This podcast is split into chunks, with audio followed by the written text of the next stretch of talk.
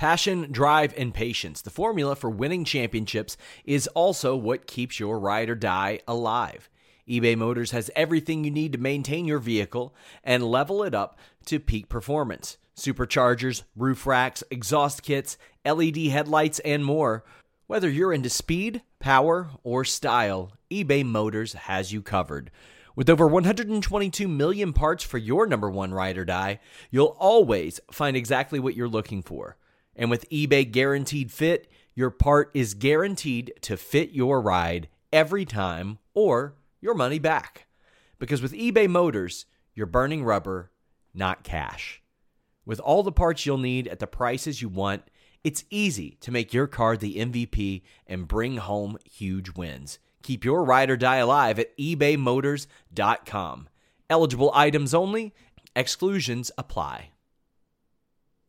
Everyone knows therapy is great for solving problems, but getting therapy has its own problems too, like finding the right therapist, fitting into their schedule, and of course, the cost. Well, BetterHelp can solve those problems. It's totally online and built around your schedule. It's surprisingly affordable too. Connect with a credentialed therapist by phone, video, or online chat, all from the comfort of your home. Visit betterhelp.com to learn more and save 10% on your first month. That's BetterHelp H E L P. Hello, welcome everyone to the spotlight here on Fightful.com. And it is a three man booth this week. Connor Casey is joining Steven Jensen and I. Steven Jensen with a late announcement that he got dismissed from jury duty. Jensen, did you Jensen, just walk Jensen, in with your sunglasses and be like, I'm not, I'm here, but I'm not going to be here and I'm done? What happened here? How did you get dismissed from jury dude? Did, did they yeah. see your name and they're like, that's Steven Jensen of the spotlight. We can't have him missing the show? Yeah. Yeah. I was like, I was like, yeah, I got bigger and better things and more important things to do on Thursday morning than be at court dealing with like criminals and and making big decisions and stuff in Fulton County. So, but I um no, they very very very very short and not exciting story. Uh, basically, there's a number you call the night before you have to go in, and it's a pre-recorded message. And I called the number last night, and I was prepared, man. I had like my my slacks and button up, like all ready to go this morning, and I really didn't want to go. Knives and guns. Yeah, you gotta have your knives and guns in wrestler nah. sport. Uh, right, true, true.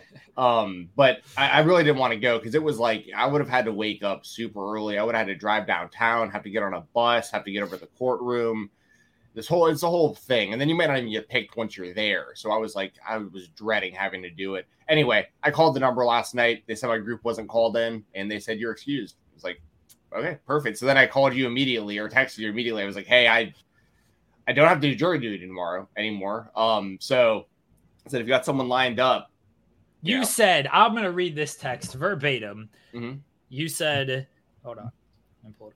I don't have jury duty. I know you have Connor Casey on the show. Bump that, that asshole off the show, and I am back, and I'm going to be on. Tell you, Connor you, to kick rocks. That's word for word what you said. I have it right here. You dare talk to your interim pillar to post champion that way? Yeah, I, I literally uh let me pull the text up real quick. No, no you know, I have the receipts here. I have the receipts. Jeremy's the transcriber, so I trust him. Yes, thank you, thank you. All I do is start shit on these shows. That's I all I do. Everyone knows um, I just try to get everybody to fight each other, and then I just sit back and watch the chaos. That's that's my role here. Connor Casey, thank you for joining us. I did message you on like Tuesday when I realized I thought I so more behind the scenes stuff is people like, where's the wrestling talk? Uh, I thought about I, I was gonna message you on like Monday night, Jensen. I was like, shit, we don't have anybody lined up for this week to interview. I should message Jensen and be like, who are we going to talk to? Because usually record these on Tuesday. And then I was like, oh, Jensen has jury duty this week. We don't need to line up a guest. I need to line up a co-host. Yeah. And, so I messaged Connor because you reached out uh, last time I needed a co-host. And I already, already had SB3 lined up. I messaged you. I was like, hey, can you do the show? You're very gracious to do it. And then you came on Pillar to Post and you whooped, you buried SB3. You literally murdered that man on air and then you graciously uh, co-hosted this. And Steven Jensen is here, and we are running a three-man booth. We're here to talk about wrestling. Connor, though, how are you, buddy? I'm doing good, man. Uh, this is I'm not used to the uh, the early morning zoo uh, podcast time. I'm more of a more of an afternoon podcasting brand. But uh, but no, I'm here and I'm happy to be here. This uh, I've enjoyed what you guys have been doing, so uh, let's get at it, guys. We're going to we're going to start with we're going to start with uh, professional wrestler, or do you want to be a WWE superstar? WWE superstar sounds a whole lot better to me than being a professional wrestler.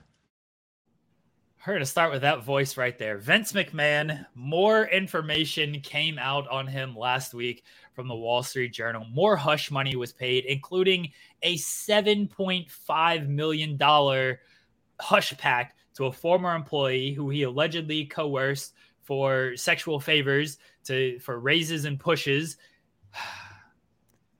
I look, I don't have a lot to add from obviously the legal standpoint of all of this, but Connor, I know you wanted to discuss kind of the future with WWE and Vince McMahon. So I'm going to give you the floor on this, and I'm not going to mention canceling Vince McMahon because I don't want to be uh, laid up next to SB3.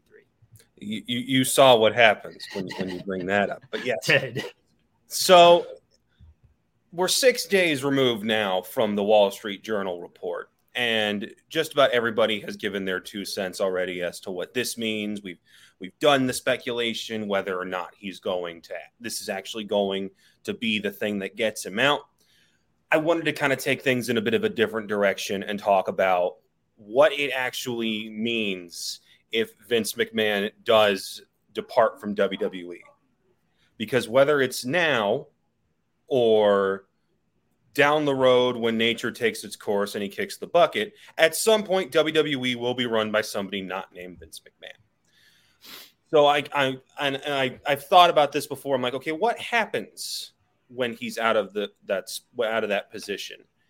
And I don't think it's the magic bullet that some folks are thinking it's going to be. We all assume that oh, when he when he's gone, Triple H will step into power and it'll be like black and gold NXT era across Raw and SmackDown, and we'll have storylines that make sense and characters that we care about. And I just don't think those changes are immediately going to happen. Every time that idea comes up, I think of the history of the Walt Disney Corporation. If you follow the history of how that company has gone in the last 50 years, when Walt died in the late 60s, all the way up through Michael Eisner taking over as head of Disney in the early 80s. The company was effectively defined by the sentence, What would Walt do? They, they looked at every creative decision with that mindset. And it's why when people talk about their favorite Disney products, they usually don't come from the 70s. And why you see things like the Black Cauldron on top of lists is like, this is the weirdest Disney project ever. And it's one of the worst.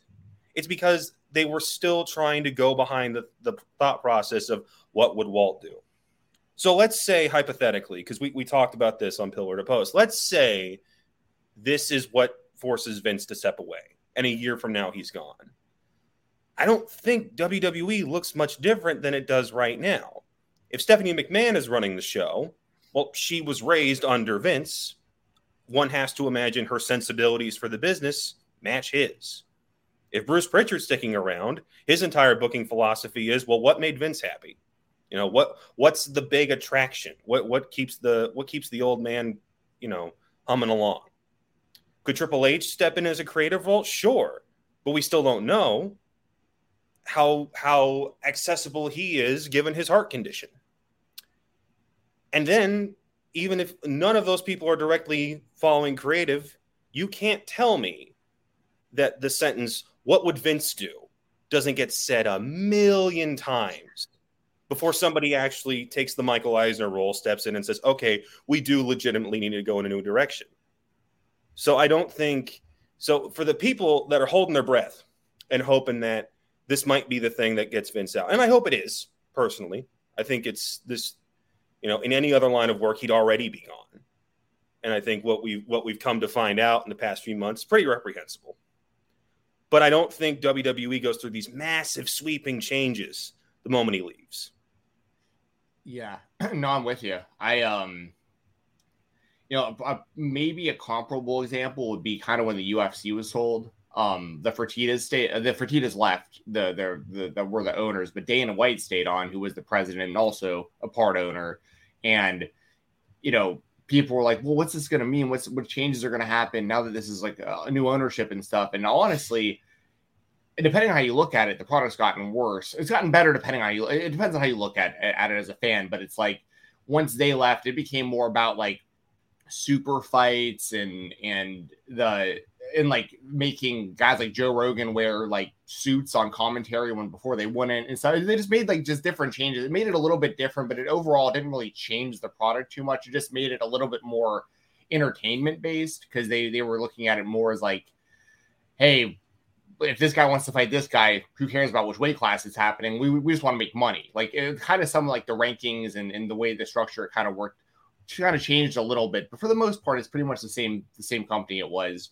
With WWE, I don't see there being massive changes either, regardless of who's in charge. Because, like you said, Stephanie's Stephanie and Triple H and Shane, if he were to come back, are all from the Vince tree. Shane Shane's probably the most of the, the biggest rebel of all of them. Like I could see Shane kind of like going off and trying to take it in his own direction because he's left the company multiple times trying to start his own thing before. So like I could see Shane maybe being kind of a rebel out of the group and trying to make some big changes. But my my assumption is mm, the main guy in charge will probably be Nick Khan, even if it's a team of like Nick Khan with Stephanie and Triple H or however they do it.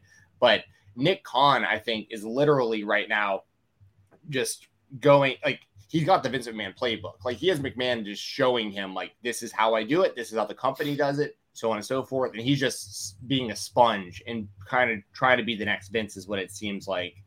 Um, but yeah, I, I don't know. I, I have no idea. It, it's just one of those things where, like, and like you said, Connor, whether WWE, whether this is the straw that breaks the camel's back, and WWE needs to, you know, they got to do something about Vince now, or Vince decides to vote himself out of his own job because that's pretty much what needs to happen, and, and all this stuff. Regardless, the share because I've heard people say, well, the shareholders, like the shareholders have got to be really nervous. Like the shareholders don't want to get rid of Vince. The shareholders trust Vince, blah blah blah. And it's like, well, at some point, I mean, he's still like almost 80. Like, so like, there has to be a succession plan of some kind. Like the shareholders have to know at some at some point Vince isn't going to be that guy. So there has to be some sort of plans in place uh, for a succession there. But unfortunately, whether it's like a Nick Khan or a, or a Stephanie or whoever winds up kind of being the person in power after Vince, if they're still making more money than they've ever made and they're still a bigger worldwide brand, brand than they've ever been, like I don't think they're going to change anything about what they do. As a matter of fact, I think the future of the WWE, I've talked about this before. This is a whole rabbit hole we don't have to go down, but I think the future of the WWE is literally like what we're starting to see in movies with like CGI and holograms and, and like bringing people back from the dead and all this stuff. I think the future of the WWE is literally like them using like a hologram of like prime Steve Austin to wrestle like a current day Roman Reigns in the metaverse. Like that's like rule. No, like that's the future. I think of the company. like literally, I think that the, the, smartest thing they can do is get as many IPs as they can for for wrestlers that were really really famous and really really popular, and basically get to work on them in the metaverse because they're not creating their own new stars. So just use the old stars when when you we, we can basically bring them back. You know, so that's how this I. That's the greatest idea I've ever heard. This rules. Well, I, I hope that's what actually happens. Yeah, because what, what's the point of like because you know they're already not signing indie wrestlers really. They're not really interested in building new stars. Like they have their star in Roman Reigns, they have their star in Cody, they have their star in Saw in uh, in um, Charlotte. Don't say Sasha. I almost said Sasha. I, I, meant, I meant uh, Charlotte. She's not a star. According sorry, I, I was trying to say Charlotte, but but yeah, no, I'm a fan of Sasha as well, obviously. But I know that she's you know I'm looking forward to her doing her own thing somewhere else. But I um, but honestly, I think that's the that's the future of the company is like the, where if you want to see like real legitimate like pro wrestling, it's going to be AEW and in the indie scene. You're going to have plenty of that, and WWE is just going to become more and more entertainment based. And at some point, it's not even going to have to do with like real wrestling, in my opinion. So because it already doesn't really have to do with wrestling. It's pretty much just a bad it's a D level acting show with like a few athletic people on it. I mean, it's here's, I mean, here's I'm at. The business side, if Vince is gone, I don't think that changes much because I think Nick Khan already has pretty big control over the business side. And Stephanie's done a lot of work on that side as well. I do think if Stephanie's in charge, there are people that she would like to get rid of. We can we can camera cut to them right now. Um, and I think there's other people that she would like to get rid of. I'm more interested in what we see on screen because that's what affects me. I'm not a shareholder, I'm not a stockholder, I'm not I'm not really purchasing any of their their products outside of the Peacock network and I just watch 30 Rock all day on that. So I don't care as much about the business side. But the on-screen, the the Raw and the SmackDown and the premium live events, that's what I care about. And that's what I want to see what changes the most if Vince is gone and if somebody like Triple H has power or if Bruce Pritchard continues to have power or if Jeff Jarrett gets elevated, whoever is the head of creative there, what changes did they make on the on screen product? And that's where I do think things will change because Vince is very much set in his ways with these things. Where Triple H, he proved in NXT, he's getting uh, sent gift baskets from Reddit and everything during his uh, top run in NXT. So he proved he, he has a certain philosophy when it comes to wrestling. Bruce has his own philosophy. I don't know if it's good or bad. Uh, based on his podcast, I'm not the biggest fan in the world. Jeff has his own philosophy, which is put the title on himself, which cool. Um, so they've all they've got their different philosophies than Vince does, but that's where I'm interested of the change if Vince steps back. Not so much about the day to day business because they're making more money than ever. I think they'll continue to make a lot of money without Vince because Stephanie seems to have a, a good head on her shoulders with everything and is hopefully not going to get caught up in the things Vince has been caught up in. Nick Khan, you, you, hopefully the same thing but the business they're still going to make these million billion dollar deals and it might be more beneficial with vince's vince gone and there is no hey all these lingering allegations are being held over the company because the guy in charge has these allegations against them well here here's the funny thing is that if vince left tomorrow wwe would still have the most profitable year it's ever seen mm-hmm. simply because yeah. those contracts with fox nbc universal and saudi arabia aren't going anywhere and when the next run of deals comes around, we're not to assume that they're going to get any less because the premium on live entertainment for television networks hasn't gone down. So they fill, even though their their quality isn't where it was 20 years ago, the need to have that product on screen, they fill that. So they're allowed to dictate the price to go higher and higher. And the Saudi deal isn't done for at least another late into this decade. So they're still going to make an obscene amount of money. So it's funny that WWE tries to tell its shareholders, oh, everything falls apart if Vince leaves. No, it doesn't. They could run reruns of Monday Night Raw from 98 on USA every week. They might get mad.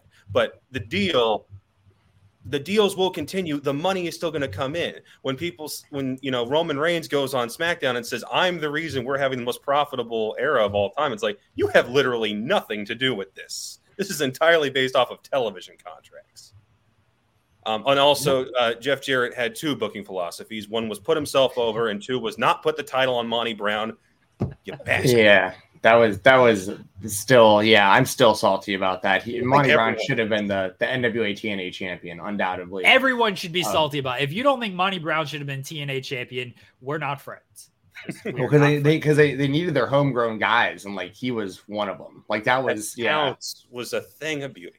Well, no, he, he and he, he got good so quickly too. He was just a guy who the, the natural charisma and the athleticism, and he just he just it just clicked so fast for him. Um, anyways, yeah, we can, we can do a whole whole podcast on Monty Brown for sure. I agree with everything y'all are saying though. Like, I mean, that's that's the thing that that's the that's the kind of the that's more like me as a wrestling fan. That's why I don't even get like mad about it or even think about it too much when it comes to WWE because it's like, who am I to say? I mean, when it comes to Vince, that's a whole other thing. But like the WWE in general, it's like, who am I to say they're doing anything wrong? Like they're making more money than they ever have. You know, not not as many people are watching like in the U.S., but worldwide, it's this humongous brand. It's like a McDonald's level of like recognizability. You see the that W logo, and it's like even if you don't know what, wrestling is, you know what WWE is, and and uh, you know, and you know, and they market their their product. It's a PG product. It, it's just a show that just isn't really for me anymore. I watch it once a month on pay per view or, or, or special event or whatever they call it, premium live event. That's pretty much it. But like, I can't really knock what they're doing because it's working for them bottom line wise, and they're continuing to grow their brand. It's just not really a product for me when it comes to like Triple H, though, I was excited for for the the the potential of him being in charge because I did really love that black and gold NXT era. Like I thought that he did great with that, and not even so much. He did great with the storyline aspect, which I'd imagine was a collaboration between the wrestlers and him. Like there was probably a lot of people putting their heads together to make you know really cool stuff happening on that show.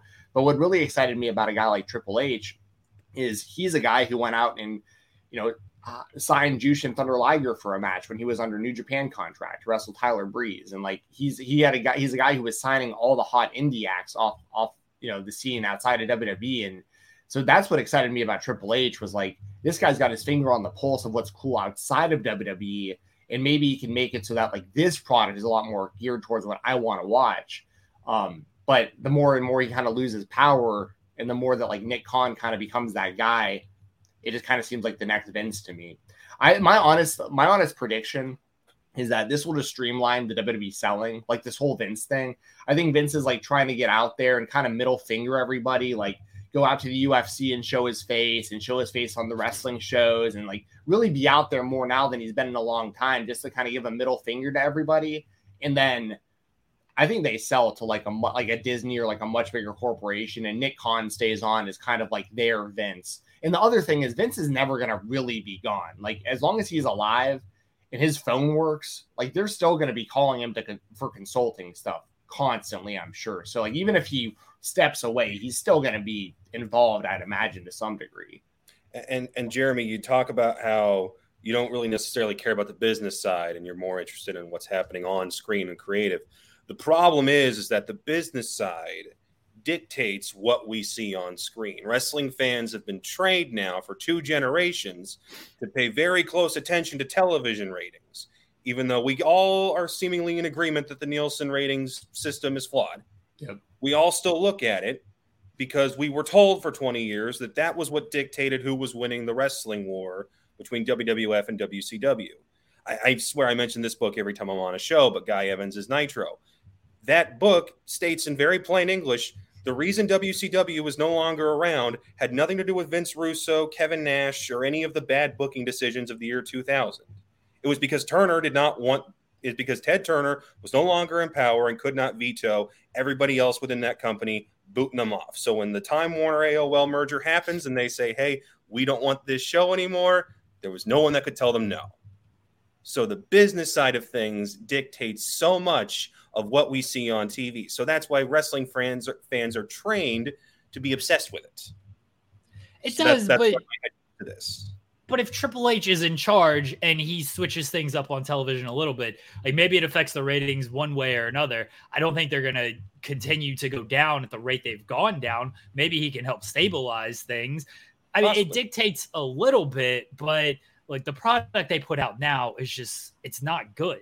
Like I I have no desire to watch a lot of it. I don't know if Triple H helps it, hurts it, or anything, but they're gonna put out their their the product they've been putting out. I think Triple H helps it for a for a little for wrestling fans like us who enjoy logical things uh and who enjoy like actual good stories and some actual wrestling. I think there was about 10 minutes of wrestling on SmackDown this past week. I, I, think for us, like he will help things. I don't think he's going to do a complete overhaul and go like full on indie, this type of thing. I do think that wrestlers will get a little bit more say in, in what they do because you listen to all these uh old NXT, the, the black and gold NXT guys, they talk about it's a collaboration with Triple H. Triple H would maybe tweak some things, but for the most part, it was my idea. And I just go out there and got to be myself, and it worked. And then, of course, you see the WWE stuff, and it's all this overproduced uh, stuff that, that we see nowadays.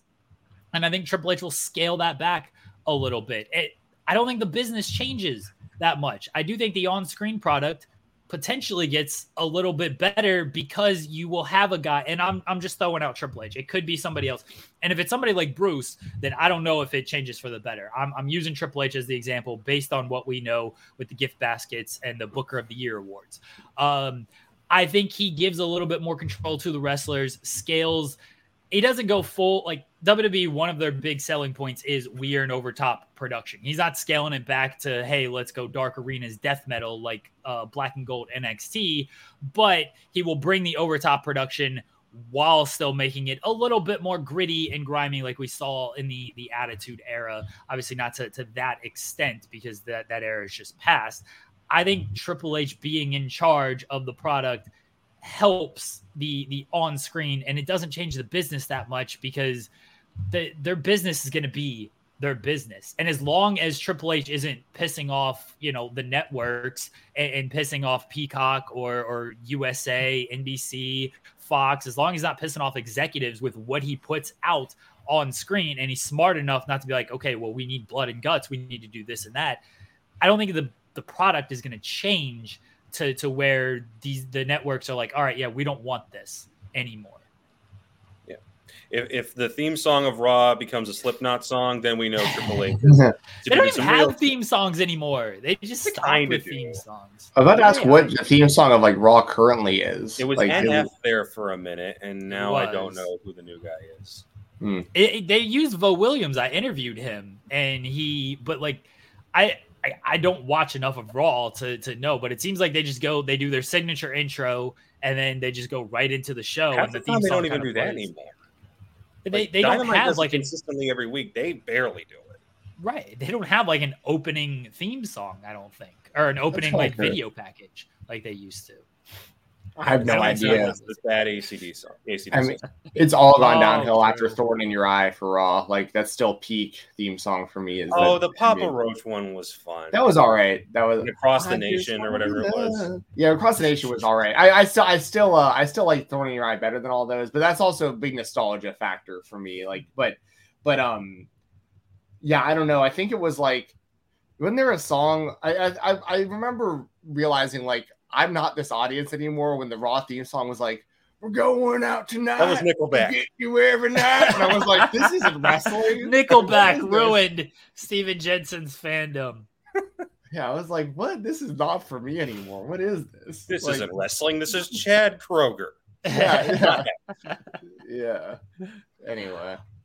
Uh, any final final thoughts on on Vince potentially? Well, we don't know what's going to happen the first story came out and he stepped back from being the CEO and then he was on television the same day he stepped back from being the CEO and he'd been on television a few times since then. The second story came out last week. We haven't really heard any behind the scenes stuff, but uh, Sean Ross Sapp reported after the first story came out, he Vince was backstage just like fuck him.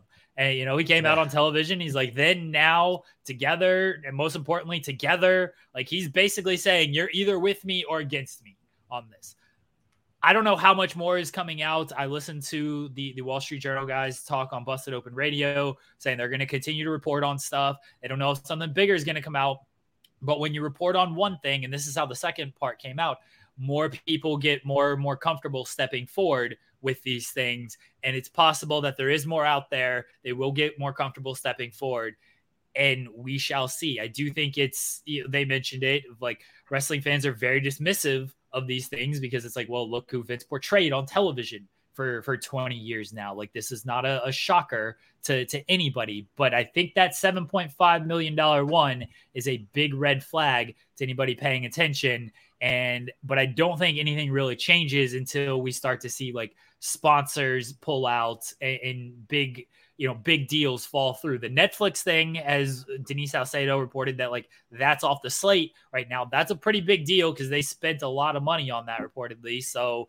if that's off the table that's a pretty big deal. But until like we see sponsors pull out we see network executives comment on things i don't know if it's going to blow up in, in a in a big way just yet. I'm i'm always of the mind that the rich powerful white person just gets away with it that's unfortunately how we've been trained when it comes to this stuff is the rich powerful white person just stays the rich powerful white person. And maybe there are minor changes but in the end he still lives in his mansion. Funny thing is that wasn't even the only vince mcmahon product being made at the moment. There's still that blumhouse one about the steroid trials.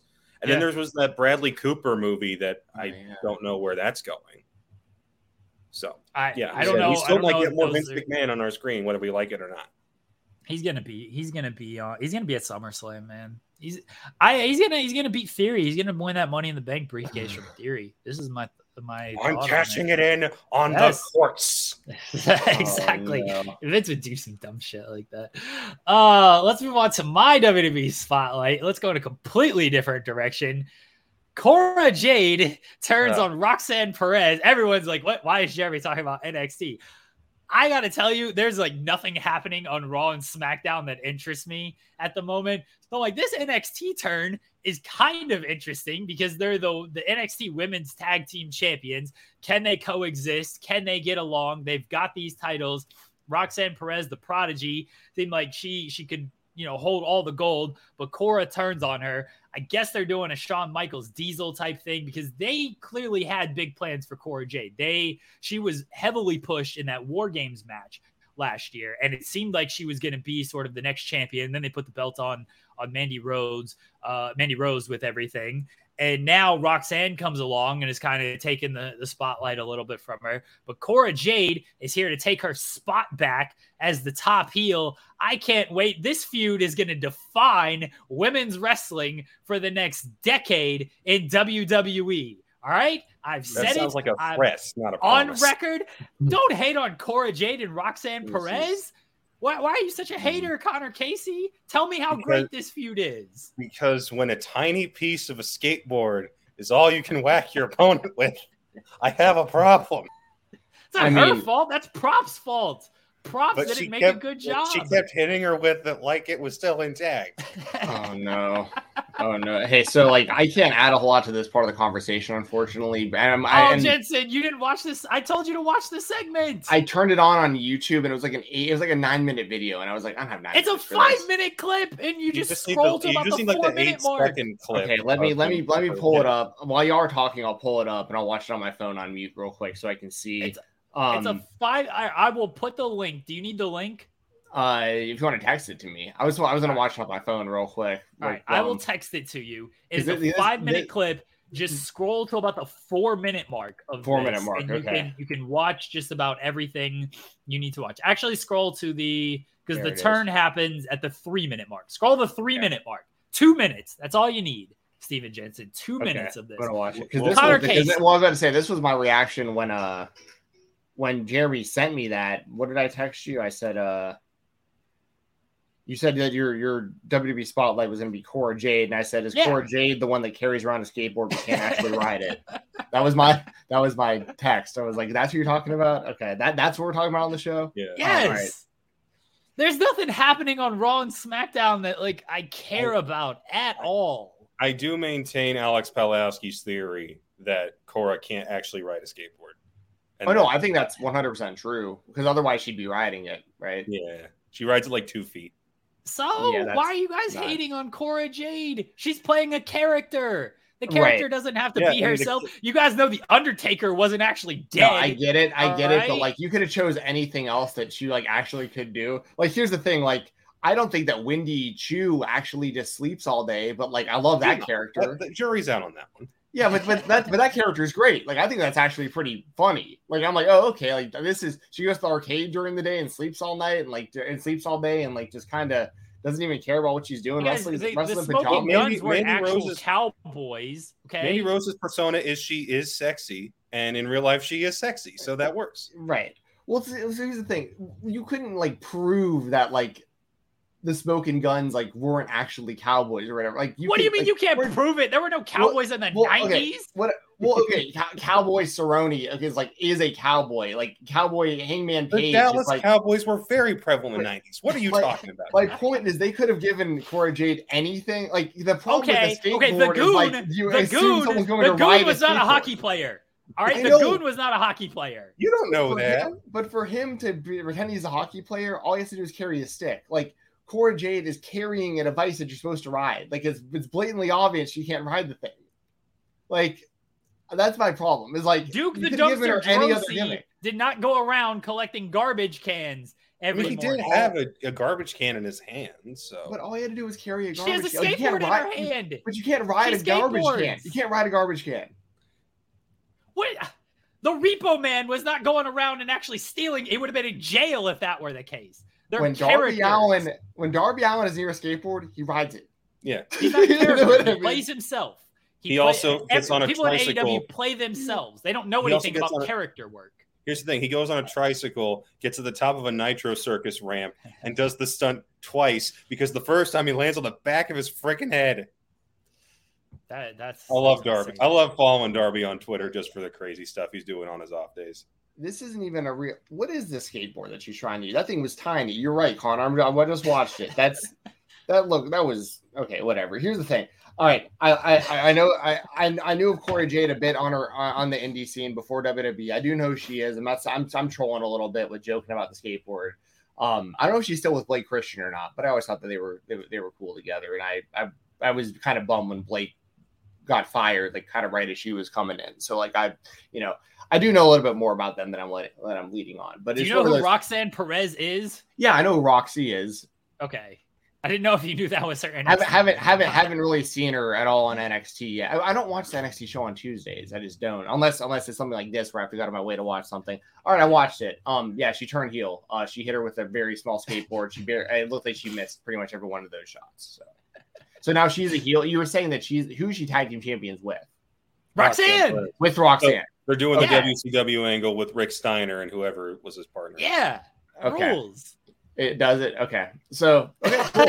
um, good, good for. uh I mean, it, uh, here's the thing. I'm excited for for the future of Roxy because you know she's only like 19 or 20 or so. I mean, she's gonna be like massive. She's so good already. Like in Cora Jade, once again, like I'm just roasting her because of the skateboard thing because I just think it's I just think it's goofy. But like, um, I'm not saying she's bad. I just don't watch enough of the show to like make a real opinion on like how great the story is or or anything really around it. I'm sure the match will be good though. Whenever they have a, a match between the two, they so. they're going to have a ton of matches over the next decade, and it's going to be great to keep track of all the records. This is future. They're going to be like Batista headlining multiple WrestleManias together. Cannot mm. wait. Why did he think that the 31 didn't count? That that that was the part 30. that didn't make. He, he was like, "Does that count?" Like yeah, it counts. I think I think SP3 was just trying to save face of does, does that count?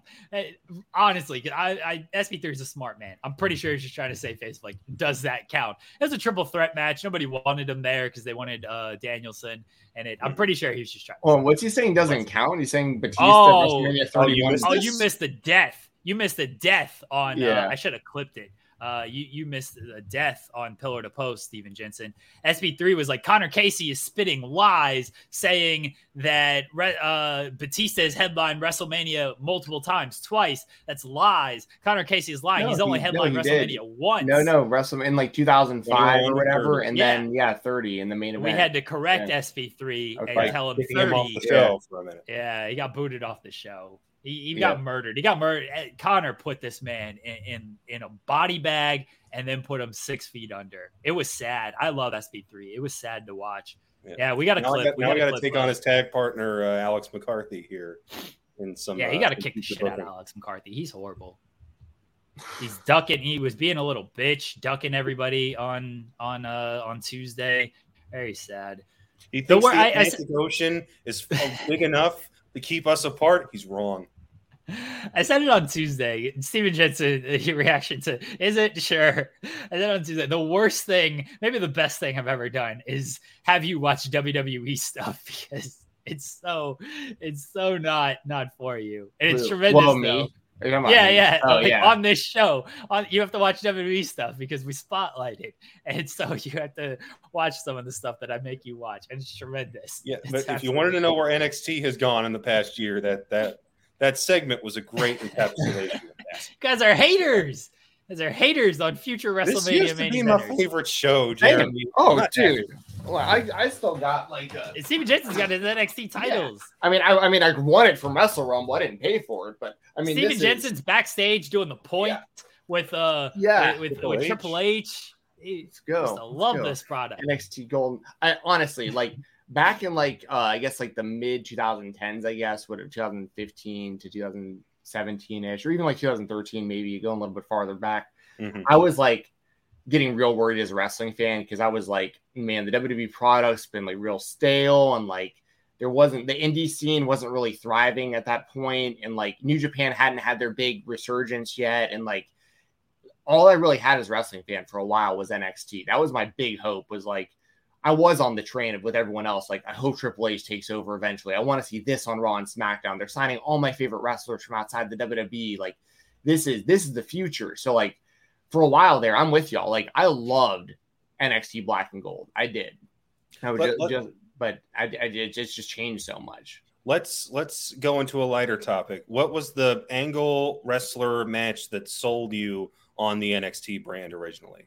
Oh, honestly, it was like super early on, like right, like even probably a little before they started on the network. Uh, just like the rumblings of knowing guys like uh, Tyler Black were like the champion, you know, because I, I, was paying attention to like FCW when like uh, Moxley and Regal were wrestling each other and like Chris right. Hero and Regal and stuff. So like I, so I, but I would say I got really excited about it probably when like Cesaro and Sami Zayn wrestled, and I was like, oh, they're having these kind of matches on these shows. Like this is this is like an indie show on a WWE platform. Like this is, and that that's probably when.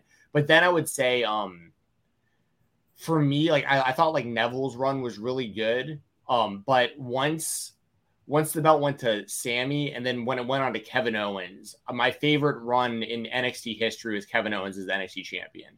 Um, I think Finn Balor did the most for the brand as the champion, but I think I, I, would just I love that heel Kevin Owens coming right in, turning on Sami, using their their history from Ring of Honor and stuff, and like so I would say I got into it really really early on, but like Kevin Owens' title run is what cemented it. I think for me as being like, oh, this is like this is my show, you know. Mm-hmm.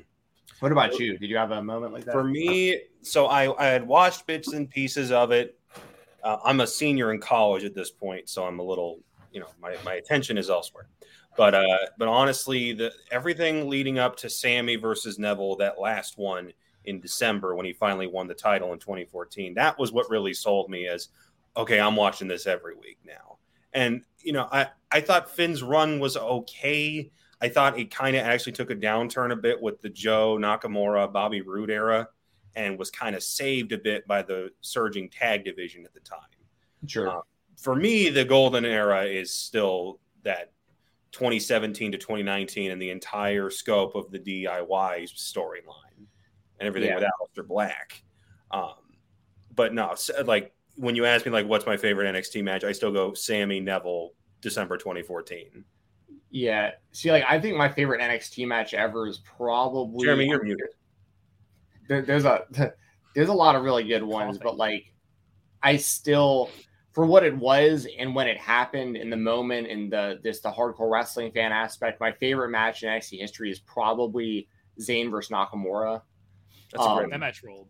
Yeah. yeah, just that everything just it all came together, and like Nakamura debuting in NXT, coming with that that big name out of Japan and stuff, and like because I actually was subscribed to the New Japan World specifically because of Nakamura years ago. I was like, I got to watch more of like this guy specifically, and that's how I really started. Yeah, well, because like my first introduction to like Okada was like TNA and stuff. You know what I mean? So I was oh, like okay, super out of the loop. Like so, um, but um, but no, I and then like you're saying, like I was at WrestleMania in New Orleans when um when Gargano and Ciampa had that NXT Takeover main event. That that show was insane. That ladder match on that same show for the North American title was in, it was incredible. Um, so yeah, I, I NXT Black and Gold is just the the sad truth of it when it comes to a lot of what we're talking about in all honesty, is AEW kicked their asses, and Vince probably is still salty about it. He's like, "All right, Paul, like it was on you to take care of this, and you couldn't, and now we're getting someone else who can." You know, and it's like, oh, that's too bad. Um, you know, but... the new Kevin Owens and Sami Zayn, the new Ciampa and Gargano is Perez and Jade. Get mm. on board now. All right. NXT Rainbow. Wait, Get on Jade board. Cargill's not on NXT. What are you talking about? She could have been. But um, that was a miss. Let's move on. Let's yeah. move on. Steven Jensen was doing had the NXT championship doing the finger points with Triple H. The people who did the finger points with Tony Khan last night. Uh, over a million fans uh, and a great number in the demo tuned in. And It was a great show, and I think it's been a run of great shows. Swerve in our glory, Keith Lee and Swerve Strickland won the AEW Tag Team Championships in a triple threat match that also featured Ricky Starks, Powerhouse Hobbs, and the Young Bucks. I have no issues with Swerve and Lee. Very happy for them. Ricky Starks and Powerhouse Hobbs should have won. That is my statement on the matter. Connor Casey. So I, it's it's really hard for me to argue against Keith Lee you saw the promo he cut after the match, right? Yeah, that was good. That was that, very. That's emotional. a bit like you know, if there were ever an emotional uh, send off for that, that's yeah. You know, give let let him have the title. I am a bit bummed that I don't know if you saw, but now Arena somehow uploaded the image for advertising all all out. Yeah, like hour before, and it had Keith and Swerve with the titles. Hmm. So, oh, I did not notice that portion. I, I saw that, that they advertised it, but yeah, I did not notice that. Oh, well, I was starting to pop up on Twitter like 20 minutes before the match started. I was like, oh, oh crap, did they just give this away? Wow. But the match, the match itself was spectacular. It's like, you know, Keith and Swerve. I look at them both and I say, you could make either of these men world champion if you really tried. With Keith, you wouldn't have to try that hard. Um, but it's you know, it's an it's an awesome moment. Uh, it, it, it does kind of it's there's an interesting the tag division for AEW is in an interesting state right now, and we can get into that more if you want to. But as for the match itself, spectacular, and I, you know, I I think they have other plans for Ricky Starks. I, I hope so. And I think uh, it involved the fact that Hook smiled when someone asked him about does he want to. I don't want the other plans to be Ricky Starks getting his ass kicked by Hook. As much um, as I like Hook, like I, I'm mad at how they've dropped the ball with, with Ricky. Everyone knows I'm a little bit biased towards Ricky, but the man is money, and he's just he's been feuding with with Swerve and, and Lee pretty much since they got to the company. Now, if he loses the hook, I don't know where he goes. He should be at least at the very minimum in the, the TNT title picture. Uh, I, I just want better for Ricky Starks. He's so good. He's so good. He is, but I think they look at that FTW title and say that's enough for him right now. Like that that is something for him to hold on. And to. they should do so. That's all he does is hold on to it. It's not like he defends it or anything. He just he carries it around and it's just there. And if the the end game is Hook kicks the shit out of him, that's I don't like that. Uh, I, I love Swerve. I, I, love Lee. I've been a big, big fan of Swerve ever since he joined AEW. I've put him over plenty on Twitter. And every time I, I, everyone knows I listen to a ton of interviews, and I've listened. Once he joined AEW, he did about 300 interviews, and I, I grew to love him even more after every interview that I heard. I'm glad they won. I do think they have poten- big potential as single stars. Swerve talked about it. Uh, I believe it was on the Corner podcast where he's like, you know, everyone hates that we're in a tag team because they they think Lee and I should be uh, singles guys. It's like, well, Hangman and Omega were in a tag team and with the titles and that launched them into single stardom. Like, what's what's the difference here? You guys got to let it play out. Uh, so if that's going to be the launching point for them, I'm for it just after they kind of teased a little dissension, now they're the champions. I, I, I, wanted Starks and Hobbs to win, or I would have been fine with the Young Bucks retaining because it does seem a little weird of give them the run for a week and then take the belts off of them for, for Swerve and Lee, or even if they had Starks and Hobbs win, that felt a little weird to just give them like a two week run with the title. With the Young Bucks, you would think more of they have a longer term title run. Uh, Jensen, what are your thoughts on Swerve and Lee, and then the the overall state of the AEW tag team division?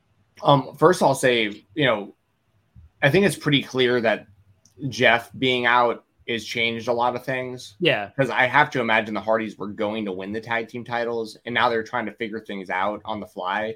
Um, and even if the Hardys were going to be the transitional champions, like to get the belts onto Swerve and Keith Lee, even if even if the result was ultimately going to be the same, I think it would have made more sense for like the Hardys to have like a short run if they still had the time to do like the Young Bucks match and stuff in between, and then they drop the titles to to Swerve and Keith or something like that.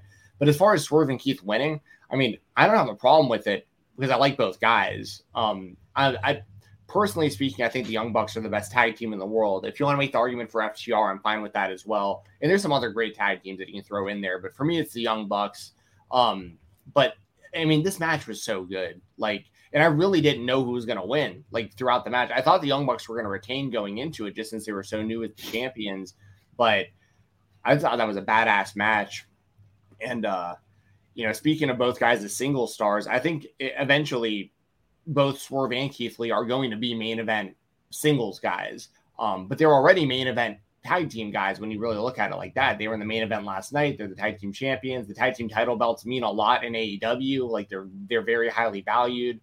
And I think this is the best thing you could do with Swerve and Keith collectively right now uh, or individually because you know th- this is not a knock on either of these guys at all. As a matter of fact, this is kind of a this is more of a compliment than a knock. But like when when you have a roster like what AEW has right now, and granted they have some injuries at the top, it's like it's just hard being swerving Keith Lee right now to get into that mix with like Omega, Danielson, Hangman, Mox, Punk. Like they have to. There's things they need to. They need to finish between what's going on in the main event scene right now. Like they need to unify Mox and Punk. They need to follow through on Wardlow and where he's heading, and he's called out. There's just stuff kind of at the tippy top of the card right now that needs to get itself worked out first before I think more people can kind of get into that mix. So I think for Swerve and Keith Lee, they're both going to get into that mix. And this is the best thing for them to do in the meantime, I think. Have them go out and just have badass tag team matches, defend the titles, continue to get over more and more. And eventually, whether they split, feud, and, and that's how they do it, or they just honestly, I like sometimes when tag team partners are just like, you know what, we don't even have to split. Like, let's just do our own things, but also team when we need to. And like, there's no split, and they keep their alliance and their friendship going forward just without any big turn or any big split. Like, I, uh, I'm interested to see how they how it plays out with Swerve and Keith Lee because I think they're gonna have a good title run, and then I do think both of them are going to be like I think both will probably at some point in their careers both will probably be AEW World Champion at some point if they both stay healthy and they both and they both stay in the company like you know, I think I think Keith Lee is credible just look looks alone. Like you see him and then you see him how he picks people up. He can throw you over the top rope and then jump over that same top rope to the outside, do a front flip. I mean, he's he's crazy. And Swerve, I think, is just incredibly well rounded. Like he's good at every aspect of pro wrestling. And I think he's incredibly charismatic. Like, so it's one of those things where like I think you got a star in both guys. So I think this gives them the best opportunity to to keep getting better and better and getting more and more over with the AEW audience as a tag team until there's a spot for them in like a singles run for for kind of the main event scene. Connor, any final thoughts on the AEW tag team division? So I think it's in kind of a precarious place right now. Um, the Hardys, for all we know, are going to be out for the foreseeable future because of the Jeff situation. Um, by according to Konnan, Santana and Ortiz can't stand each other. Yeah. I mean, Santana's out for a while anyway. With and and even when he gets back, it's like that should that I feel like them never holding the tag titles. Big if miss. one of them winds up leaving, well, that that's up there with one of the biggest missed opportunities AEW's had, right up there with Cody never winning the world title. Yeah. Um, and you look at the rankings right now, it's it's so obvious to go with Young Bucks versus FTR three, or there you go, for all the gold because FTR has every title that isn't the AEW World Champion the tag titles, uh, and they're they're tied one to one. So you figured, oh, that's that's a great match for for All Out, and suddenly the wrinkle's been thrown in there. And then you look at the rankings, and it's like oh, Alex Reynolds and John Silver in the top five. Eh. Private parties just kind of there, and they seemingly have been ever since they got that first win over the Bucks. House of Black seemed preoccupied it, it, the the division's in a weird spot right now, and I, I'd never say it's you know it's not weak because there's way too much talent in it. There's just no obvious direction with it right now, and you could easily say, oh well, just let Swerve and Lee you know have this unexpectedly long run like Kenny and Hangman did, but then that kind of just leaves FTR out to dry, who I don't know anybody who's not going to put them as the number one tag team in the world right now. So that's that's the, it's it's a tricky. Me and Jeremy both go with the Young Bucks, but well, I, yeah. I, I, and I love the Bucks, but I never heard a louder pop for a lockup this year than I did when Dan yeah. Harwood and Jay Briscoe were in but the, ring. FTR the crowd. Don't get me wrong. Yeah, the crowd yeah. was chanting for FTR last week during the Bucks promo. I have no issue with, with like they're number one all. with a bullet for me for tag team of the year, and I don't I don't see how that changes. Sure, that's fair. So, so I just I find it weird that they're kind of being left of like you have all the gold for other companies, but you well, can't. That's, ROH. that's what I think is making it weird for like the AEW tag team scene, like you're saying, Connor, is like because there's so much focus on FTR and all the titles that they have that it's almost like if they have all these belts, like why aren't they getting a, ch- a, chance to win the AEW tag titles right now? Like, because they really, sh- realistically, they should also just be the AEW tag team champions. They just have yeah. all the titles. And they just kind of sit at number one in the rankings for weeks on end. Right. The rankings That's don't oh. matter, though. I've said this for a year. Scorpio Sky is ranked number one in the men's division. He just lost Jeremy, They can make them matter. That's the yeah, but they're not going to. They're just there because they started doing them uh, when the company started, and then it, because they, I'm sure they thought that we're going to actually put some thought and we're going to use the rankings and utilize them. And then once they got big star after big star after big star, they really stopped mattering. But they just kind of forced themselves, they backed themselves into continue to use them. And then when they want to make sense of them, they do. But otherwise, they just use them I'm talking Anna Jay. She has some like 22 and three record this year. I don't think I've seen Anna Jay wrestle on Dynamite or Rampage once this year. I'm sure she's racking up wins on Dark and stuff, but I don't remember her wrestling. And there's a lot of matches. I'm sure I just forgot. Uh, yeah, she she but... tried to get the title off of Jade a couple times. Yeah, she lost. She yeah. that's the thing. They lose all these people with these great records. Marina Shafir, great example. Jay Lethal, yeah. great example. Uh, Takeshita, great example of like they they had these. I mean, Takeshita loses a bunch of matches on TV, but like they had these great matches, and that's all fine. They try to push these records like 22 and 1, 22 and 2. It's like great, you're winning matches on the YouTube shows against nobody. Every time I watch you, every time the masses watch you on Dynamite and Rampage, you lose. And so I can't take you as serious. I hate the rankings. I think they're stupid. I'll continue to be on that. Fair enough. Other AEW spotlight, Steven Jensen, put your makeup on, please. You have been requested mm. To wear the Painmaker makeup. Come on, Jensen. I don't have on. any. I don't even have anything I can get do. a black sharpie and just yeah, get a black yeah. sharpie. Oh my just... god! Then all weekend I'm just black sharpie. It's fine. Come on, you picked this topic, Jensen. You got to commit to the no, bit here. I picked Swerve and Keith Lee winning the tag team titles, and you said, "Hey, since Connor's the guest, can you pick up a backup?" And I said, "Yeah." Yes. How about Jericho's promo? So anyway, um, yeah. Hey, Jericho's the, the man. I got. I will do. We got we got barbed wire next week, and I'm sure that this will be a topic for Jensen and yep. I because they're gonna do some dumb shit in that match. I'll do Painmaker makeup next week.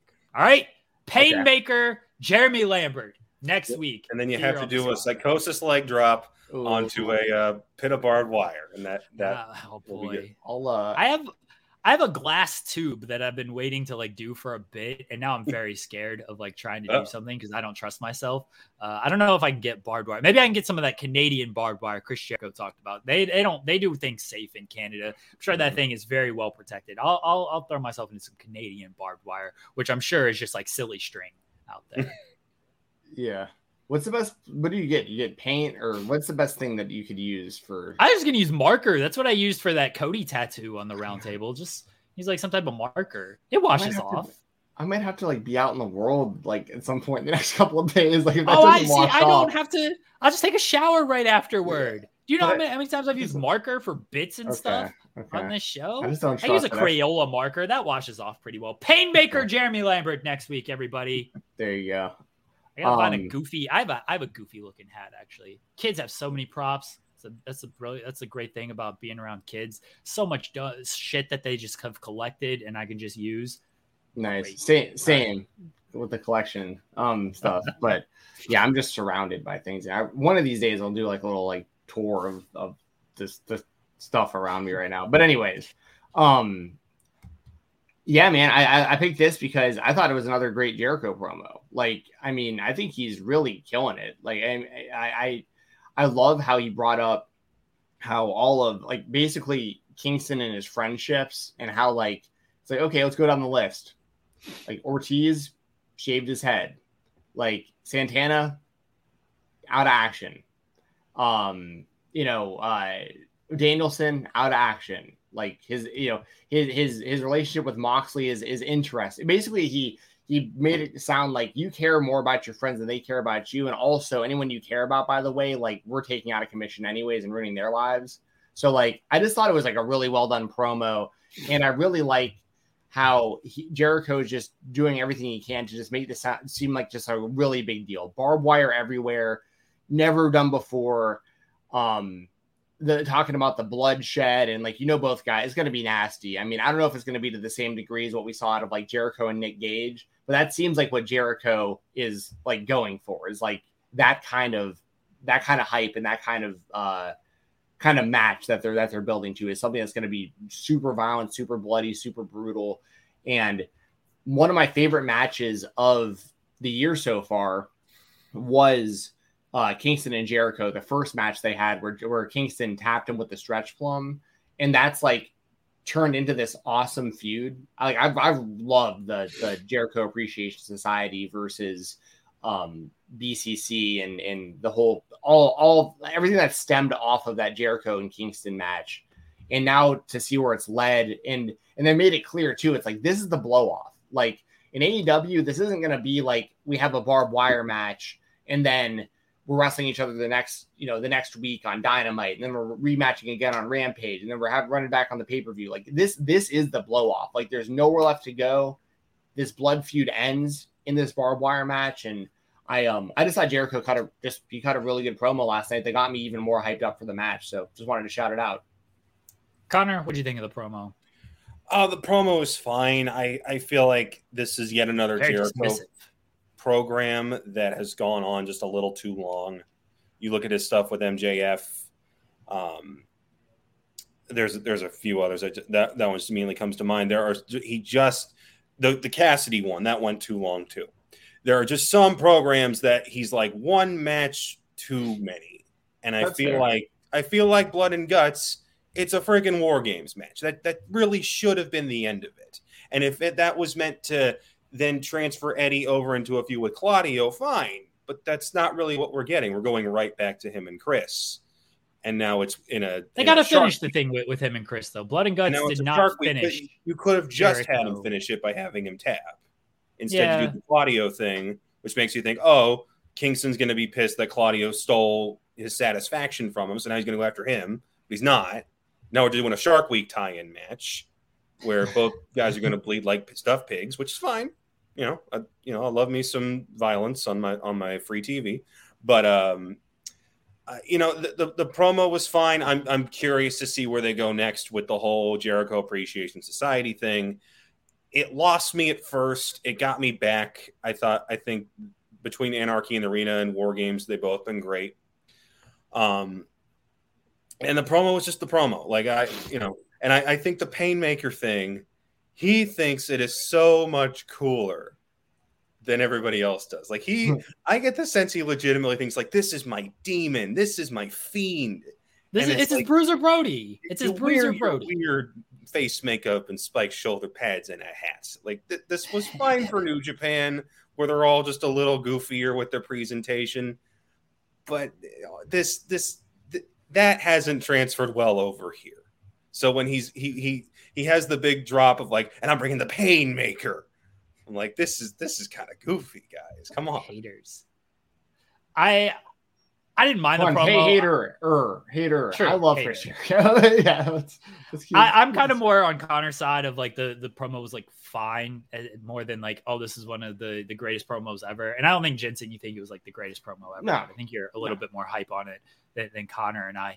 Uh, the the big sticking point to me with Jericho was he said this is the end of the feud, and I'm a fan of that because yes, Jericho feuds do tend to go on a little bit long. If they were going to try to dra- drag this out to all out, I would have been very agitated by that. But if it's going to end in a barbed wire everywhere match, that's a fitting end for this. And then both men can transition into something else. I thought the promo was good. Nothing wrong with it. Uh, you know, he's like, I'm addressing you as Chris Jericho, the man, not the sports entertainer. And then he did like sports entertainer lines. Uh, it was it was a fine promo. I'm ex- I was going to be excited for the match regardless. I would have honestly preferred if it was flipped and Eddie Kingston did a long promo and then Chris Jericho did a backstage reaction to Eddie Kingston's promo. That would have been an ideal, more ideal scenario for me.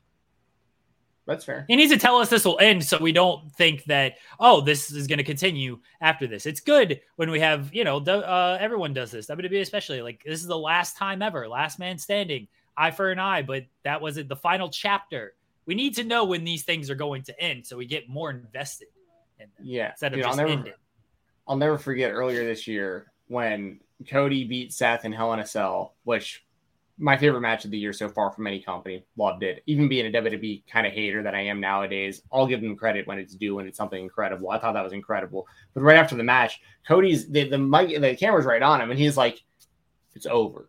Like it's over. I've I've won three times. That's it. And then the next day on Raw, Seth Rollins beats him up, and I'm like, oh, like, like I know that I know part of it is like to get him off TV and all. Like I get that, but like part of me was like, why is Seth involved with Cody at all anymore? Like he just beat him three times. They said it was over. Like just move on. Um, but they still should have let Cody win Money in the Bank. I don't care that he has. I agree. I agree. Oh, I trust agree. me, I agree there. Yeah.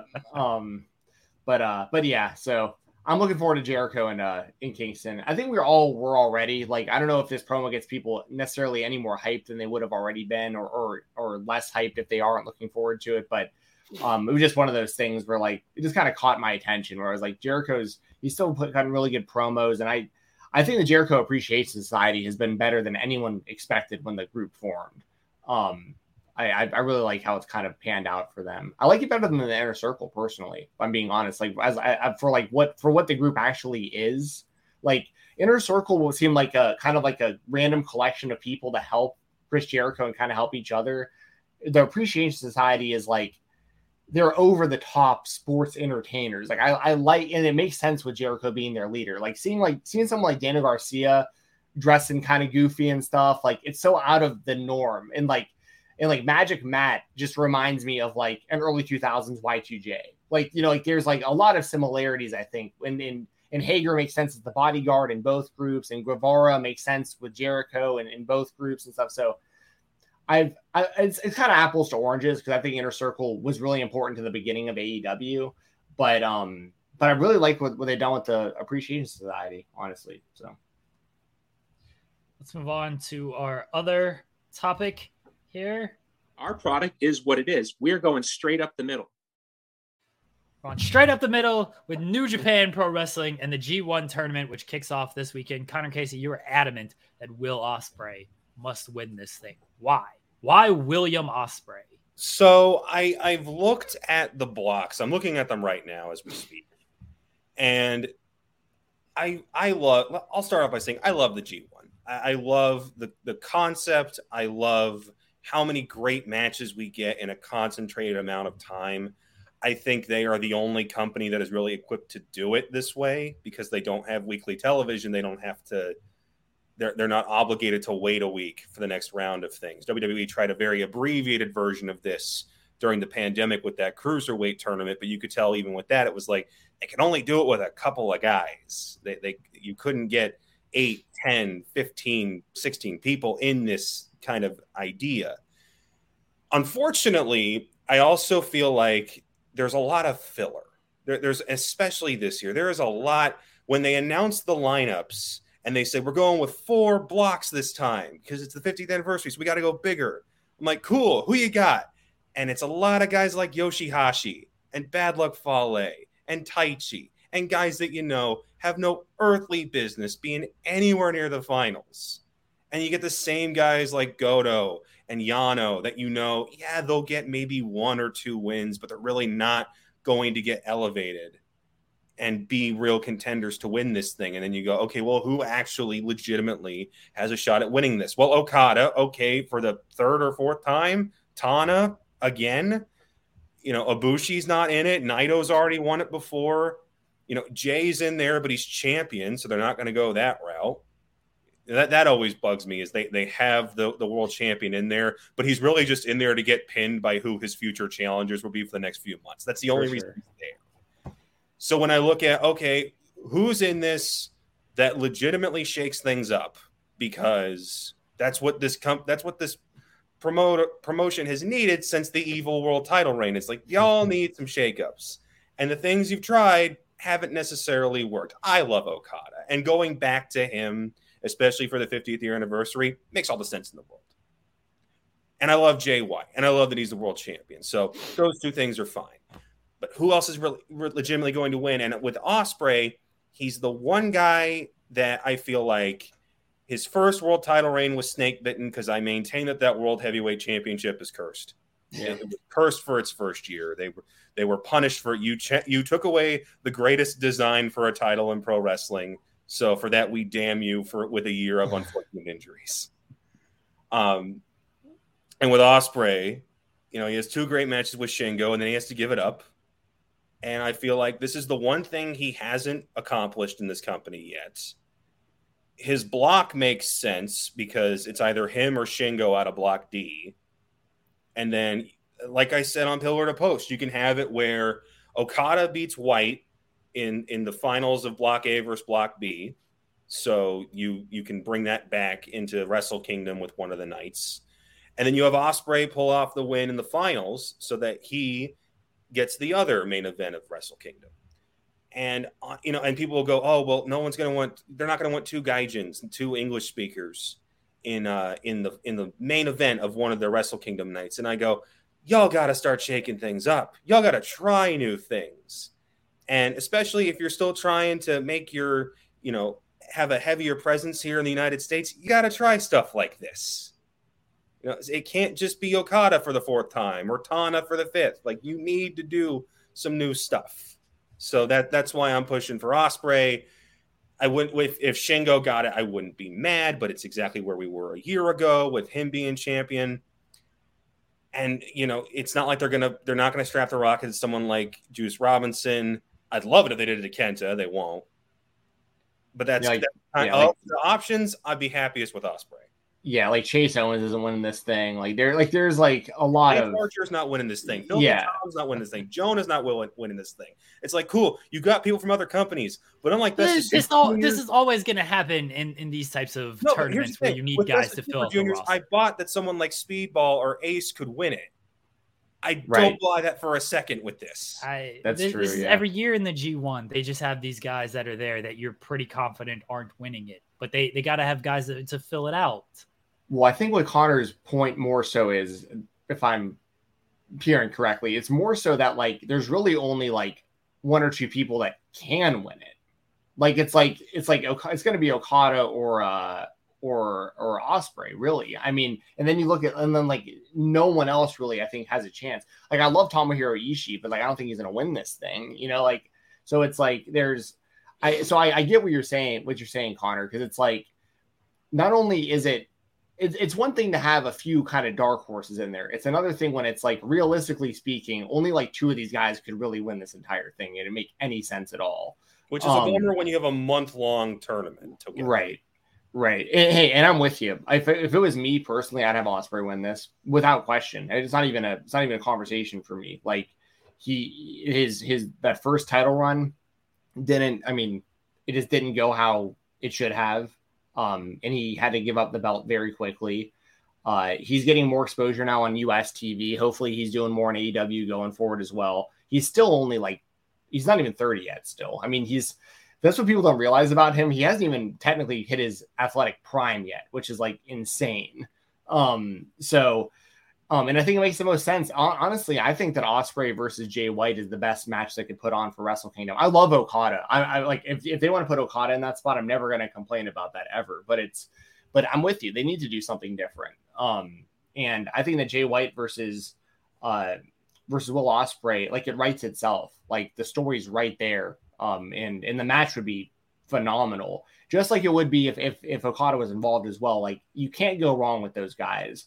Um, personally speaking, I'm a bigger Ospreay fan than I am a Jay White fan. I think Jay White overall, like I, the overall presentation of, and everything of him, maybe edges out just a little bit, but like Ospreay, what he does in the ring really like puts him on a different level for me. Because then, then what with Ospreay between his age and how good he is and his accomplishments already up to this point and putting on more size and kind of changing his style and all this stuff. Like, I don't want to open up the floodgates to this exact conversation, but like, I consider, like, I think like Kenny Omega and brian Danielson, and for personal reasons, Cody Rhodes, those are kind of like the guys that I see as like, those are like the best.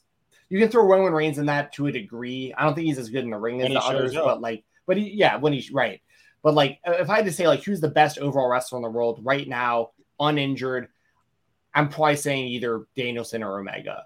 But like Ospreay for me is in that conversation. If somebody said Will Ospreay, I'd be like, you know what? Like I can't really argue that. Like I mean, he, when you're talking in ring, especially. So I um I'm with you, Connor. I, I think Ospreay should win this whole thing, and uh, personally, I'd like to see him win the world title back from uh from Jay White and just just give him an actual run with it and see where it goes, especially if he has more access to AEW in the States. Like him as uh, IWGP World Heavyweight Champion in AEW, that would put him in a whole other whole other level, which you know would would be pretty wild to see. Joe Holbert's in the comments. okay, Joe, it's a yes. duck, duck, duck jury duty yeah. so, code man on Sunday American. what's up? Joe. What's up, Joe? Hey, so the one of my one of my favorite things I've ever ever done in like that has to do with like wrestling or or media or whatever is like when Joe was reading out the list for the Fleet 50 and he was going through the whole thing. I watched the whole show. I remember him being like, he gets to Cody, who I think had been ranked like in the 20 something, maybe 30 or whatever out of 50. And he gets to it and he's like, and he was talking about how the highest ranking each person had, the lowest ranking each person had, whether they are unranked on people's lists and stuff. He gets to Cody and he's like, all right, Cody ranks at you know number 26 or whatever. Uh, lowest ranking was some people didn't have him on there at all. Um, highest ranking was uh, number four, and I didn't have to look. That was Steven Jensen. And I was like, yep, that was me. yeah. Anyway, number four? That seems low for you. Who'd you have up? Something like that. Um, I think I had because it was AEW. Um, it would have been Omega up there, maybe Hangman. I had the Young Bucks really high as well, I think, but I think I had them like individually, so it was a little bit lower. But I could have, I in hindsight, I would have, I would have ranked it a little different personally if I were, were to redo one. it. But um, but yeah, I had Cody like really high, like like, but it, it was yeah just behind someone like Danielson. Well, I think I had Danielson and Omega above him, and maybe Moxley was like way up there as well. I can't remember. But um, but yeah, I, maybe Cody was even third, like just behind those two. I can't remember. But but but Joe, without even having to look, was like, oh that yeah, that was that was that was Steven that ranked him that high, and I was like, yep, yeah, it was. So, uh, uh, as far as Ospreay, who is on the same level as Cody in the ring, um. Yeah. No, in the ring, Ospreay is better. I'm not, but well, it's a sure? different? It's a different thing. It's a different thing. Cody's a better storyteller. Well, Cody without having to do as much. Cody's Ospreay just does Twitter, and and Ospreay has not. So that that's, that's Cody Devonte Rhodes cured yes. racism. Um, he sounds like getting all that. Um, uh, Will Ospreay just does a bunch of moves that nobody remembers, and some guy gives him six stars every every single month. Cody actually, he's out here telling stories. Um, I don't think you. I don't know if they're going to headline Ospreay and White at the Tokyo Dome because, like you said, Connor, two Gaijins. Uh, but be, being two nights, I don't know if they actually have to go that direction. Like you maybe do that for night one and then night two have Okada in the mix, or do Okada Ospreay night one and then the winner, or Okada White night one, put the belt on Okada, sure, and then do Ospreay Okada night two. So that way Okada's headlining both nights. Throw Naito in there. I do think Naito is going to play a big role um, in this G1 being 50 years and being that he got his moment screwed over by Kenta when he did win it a few years ago. So I'd look for Naito to play a big role in the G1. I agree. Like Ospreay winning, I have no issue with that. I thought Zack Sabre Jr. should have won the title. I just want them to shake things up in some way that it's not Okada. And I love Jay White. I think he's doing great. I look forward to his G1 performances it is it would be nice if we had somebody new on top for extended time. And Ospreay did not get that chance previously, so I'm fine. Can I, can I drop a hot take about Zack Sabre Jr.? Oh boy, are we gonna? Is, is he worse uh, than Cody Rhodes? No, uh, is he worse than Cody Rhodes? Yeah. Uh, Who's I mean, a better wrestler, Zack Sabre Jr. or Cody Rhodes? A better professional wrestler, Cody Rhodes. A better amateur wrestler, yeah, it's probably Zack, but that's not. No, no Cody no, Rhodes. No, no, oh, Steven Jensen's about the. Oh, oh he does the, Okay, sorry, grappler with the positions and the joint manipulation. Yeah, no, no. Uh, the thing with the thing with Z- ZSJ is like he he moves slower, he moves more methodically. He, but he he wrestles unlike anybody else, and I like that about him. I like so, that he's he's different. He, he, my issue with him is, and it, it's not. I I've seen him elsewhere to where I I will just say I will just keep this to his New Japan matches. He's got one speed. He's got one type of match. How dare. He does this one type of. He does it exactly when he's doing it in the New Japan Cup when he's doing in the G1, whenever he gets a world title shot, it's usually against Okada and he usually loses. The match goes the same way and it's joint manipulation, joint manipulation, joint manipulation, joint manipulation. Have you had enough joint manipulation? Because I got more joint manipulation for your ass. And then the other guy comes back and beats him. It's like, that's, it's like, please, I'm begging you, throw a kick. And he does it. He has he the penalty kick. Does the, he does the PK. He does the PK. He yeah. Does, he, will do a lot more in other companies, but when it's New Japan, it's just how much can I twist this one man's wrist or leg? And Everyone like, has their. This is God why. Man. this is why Zack Sabre Jr. is actually the greatest wrestler ever. Because I don't know if you if you've seen my one episode that I've done with Jonathan Gresham, Connor Casey, where he breaks down the ins and outs of wrestling and how wrestlers should have certain strengths and certain weaknesses and shouldn't do everything perfect like all these new wrestlers nowadays. Zack Sabre Jr. plays to his strengths and he has certain weaknesses. And there are whole Zack Sabre Jr.'s game, but he's also the great at, at joint manipulation and that is why Zack Sabre Jr. fucking rules, and you are a hater. And I, it's I was fine. so excited. It's, it's just no. my preference. get muted. I was so excited for Steven oh, Jensen no. to list off Cody Rhodes' amateur credentials, as you said, Zack Sabre. Do you Jr. need me to? Do you, I thought you were about know, to break into two-time high school. Do we need to talk about uh, 189 pound state champion as a junior and as a senior? Went undefeated yeah. as a junior. I know Xavier Woods can't hold a candle to him. Well I can't. I saw. I saw it live. I, I know. I know. Anyways, um, I have to go here in a minute. Um, but let me let me throw out a couple things for a few of the spotlights I'm going to miss, and y'all obviously feel free to go as long as you want to while I'm gone. Um, real quick, I'll say uh, Jonathan Gresham, love the heel turn. Very excited for him and Moriarty. Like that a lot. Um, I know y'all will deep dive into Gresham's heel turn. Um, as far as people breaking out on the indies over um, WrestleMania weekend, I'll throw a few names out there real quick. Or sorry, sorry, for SummerSlam weekend, I'll throw a few names out there because um, I was looking at some of the cards and like the Ric Flair's last match show, like it's mainly people people know. Um, so I was looking more at like kind of the GCW side and uh, three names that I think people should really look out for. They're already making waves for people who are paying attention, but for kind of like if you're more of like a WWE fan and you're seeing some of these people for the first time, I think three guys that are going to be uh, really heavily uh, kind of blow up after this weekend potentially.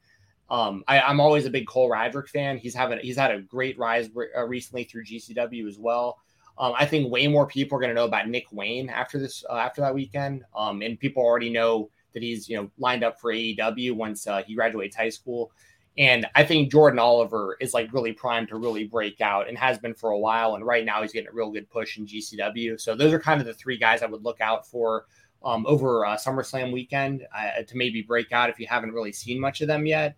And um, also shout out to um, GCW for being back on IWTV, which I am very uh, happy to see that they have figured things out. The the settlement series is now uh, starting to air on IWTV, and I'm a guy who you know I've got a promo code with IWTV, and I have friends over there. I'm I'm a big GCW fan, so and I've, I have friends that work there, and I I I have I have kind of a toe in both pools. Like I didn't really have I didn't have like a side in the fight. I just wanted them to figure things out and work together.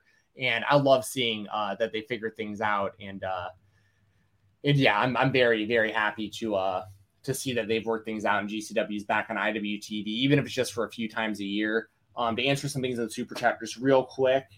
Um, Alan Angels is going. I love that Alan Angels is um, is back on the indies. He never really had much of an indie run because he got signed so quickly because they needed people available in Atlanta for AEW during the pandemic. So I love that Alan Angels is is is having um, having an opportunity to rise the ranks and, and raise his value before he resurfaces on on one of the mainstream TV shows. He's already showed up at Impact. And Kevin Ku, everyone knows I love Kevin Ku, action wrestling champion. Him and Dominic in my my opinion, the best indie tag team in the world right now. Violence is forever. They're just draped in gold. Um, and Kevin Ku is uh, at this point either nine or ten and zero on uncharted territory. So they're uh, they're doing a great job building him as a singles guy while also simultaneously as a tag team guy. So um, I got to go clock in for the shoot job. Connor, thank you very much for uh, joining us today and uh, for replacing me for today, even though I still want to on the show. But you guys got plenty of stuff to talk about without me. Good to Connor see you, Jeremy. texted me when when he found out you were on. He said, "Oh, I don't want to work with Steven Jensen you know, I'm here to take his job, but if he's on, I will prove I'll prove that I'm better than Jensen and I, I will take his job from him. Yeah, I don't believe That's that for a second because I know Connor's a good dude and we don't I'm I'm one of those people like I don't trash talk anybody. Jeremy's always like pulling me into stuff and I'm like, dude, I like this person. what are you talking know. about? So um I no, I try to I try to start feuds with everybody. Thank yeah. you, Jensen. Yeah. Thank you, buddy. Thanks, Jensen. See you guys. Pleasure, man. Bye. And I gotta update the, the graphics. Yeah, I I I try to start feuds with everybody. I tried to get Samira to fight Denise Salcedo last week. Yeah, what we need beef in the media, like between us. Yeah, like there's so much toxicity everywhere else. Why do we need to be terrible to each other? Because it's fun toxicity. There is like legitimate uh, of that stuff between everybody, but we are actually all friends. And in October at my wedding, we're all going to get along just fine until I beat everybody up because you have, all have to listen to me. like you we all, to, we all get along. This bro kick. It's for the it's for the groom. Exactly, exactly. I'm gonna be I'm gonna be re- uh wrestling, uh getting married in full John Cena regalia, and I'm gonna hit everybody with the the five knuckle shuffle. Everybody's got to lay down and take the five knuckle knuckle shuffle from. I, I I'm gonna have to ask the missus if that's uh if that's really the plan because it is. They, this is legitimately so if I get Bret Hart at our wedding, which is a big if, but I know people who know people who could maybe pull this off for me, I can wear whatever I want. And I'm wearing full John Cena get up. There you go. The, the armbands. I've, uh, I've got plenty of jorts. Uh, all right, let's let's get into the other other spotlight. Mine, Jonathan Gresham turned heel on Rampage this past week. Let uh, just kind of dropped Lee Moriarty, said fuck off. Aligned with Tully Blanchard Enterprises and Tully Blanchard, and basically just said, you know, when I was unemployed, Tully Blanchard reach out to me. I didn't like the explanation. I don't mind the heel turn from Jonathan Gresham. I think he's great as a babyface or a heel. I don't know about the alignment with, with Tully Blanchard and, and Gates of Agony. I don't think Gresham like fully needs that. I don't know what Brian Cage fits into this. I assume Brian Cage is turns into like this conquering baby face or something. Then what was the point of putting him with Tully Blanchard Enterprises in the first place? It doesn't make full sense to me, honestly, because I thought Gresham should have been like babyface carrying the flag for Ring of Honor because that's what he did and that's what he's always kind of championed throughout the the pandemic era, everything, and why he said he didn't want to sign with a big company because he loved Ring of Honor so much. So him now being a heel doesn't it doesn't strike with me too much. I think they want Samoa Joe to kind of be the big baby face in the company, and that's why Gresham doesn't even have a match for this pay per view. That's it. That's in a week. Meanwhile, they're pushing Joe and Lethal as the biggest match on the show. So I think they really want Joe to to be that guy, and that'll probably lead to Joe taking the title from Gresham. Uh, what do you What did you think of this heel turn, Connor Casey? So I did I miss Cage getting kicked out of Tully Blanchard Enterprises, or is he still in it technically? He's still in it technically. I mean, RO, it's not like ROH has run like television or anything, no. and uh, Brian Cage hasn't been on AEW TV where ROH conducts their business now. So as far as I know, he's still in it. Okay. Um, Gresham, like I like I said on Pillar to Post, he's better as a heel. I thought his stuff with the foundation was great. I honestly thought they could have kept that group going into whatever this is, this, this new era of Ring of Honor. Um, you know, putting him with Tully is fine. Like we all kind of said earlier, I don't. I mean, the the whole Brian Cage of it all. Eh. You know, I know Joe's in the in the comments right now saying he's never he does that boy don't miss. He has never dropped the ball. I'm just like, yeah, he's okay, he's fine, but he's he he's just that. He is fine. And as far as Joe being the one to potentially dethrone Gresham. I honestly like the idea of building up Gresham as the guy that that takes down the Ring of Honor originals. You know, put him in the ring with guys like Joe Danielson and Punk and Claudio, and have him beat them all. Then you got then you got yourself a monster right there. You know, he's a you know it, it's like having Taz around again. He's a he's a sawed off monster, and then have someone like a Moriarty who they're pairing him up with on Rampage this week, and and have that next generation star that you want to kind of anchor Ring of Honor be the one to finally bring him down. Because if you have Joe beat him, it, it's more of a nostalgia pop than anything. Because I love Joe, but his prime loves the Ring nostalgia Honor, pops. But his prime in Ring of Honor was almost 20 years ago. So I, I don't I don't think putting the title back on him now it, it, it's a it's a short term fix for a long term problem, which is what do you do with this second promotion? So, and I, I think Gresham, you can get a lot more mileage out of. Um, as far as the turn, I'm all for it. Tony Khan loves the nostalgia pops, though. He, he does, but when you have a when you have a program that doesn't have TV yet, and you're still trying to run pay per views with, eh, Can't can't rely just on nostalgia. Come on, Casey. We have a run in here on this show. Is it somebody who, who it is? I don't know. Who do you think it is? Uh, somebody who you turned heel on on Tuesday. Oh, and he's coming no. for revenge. SP3 is here, back from the dead. SP3 back from the dead, and I'm here with an expose, Jeremy. Oh, and no. Connor, if that's your real name, it is.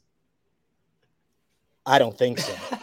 I actually did some investigation Uh-oh. for the 135th Street Journal, and I have an expose on Connor Casey, who oh, is God. really Damian Powers from Love is Blind season one. I you thought you could get away with it. You thought that you could fool the American people because you became such a villain on After the Altar when you when you betrayed Gianna, you left her at the altar, and then you started hooking up with Francesca from Too Hot to Handle, and you wanted to flaunt it in front of her, and you thought you can get away with it but you didn't know that SP3 is really Simon Professional 3, and I can do exposes and scandals unlike anyone in wrestling journalism. I have exposed you. He is really Damian Powers from Love is Blind season one. I heard that you're from Nashville. I'm from Harlem. The first album I ever owned was Mase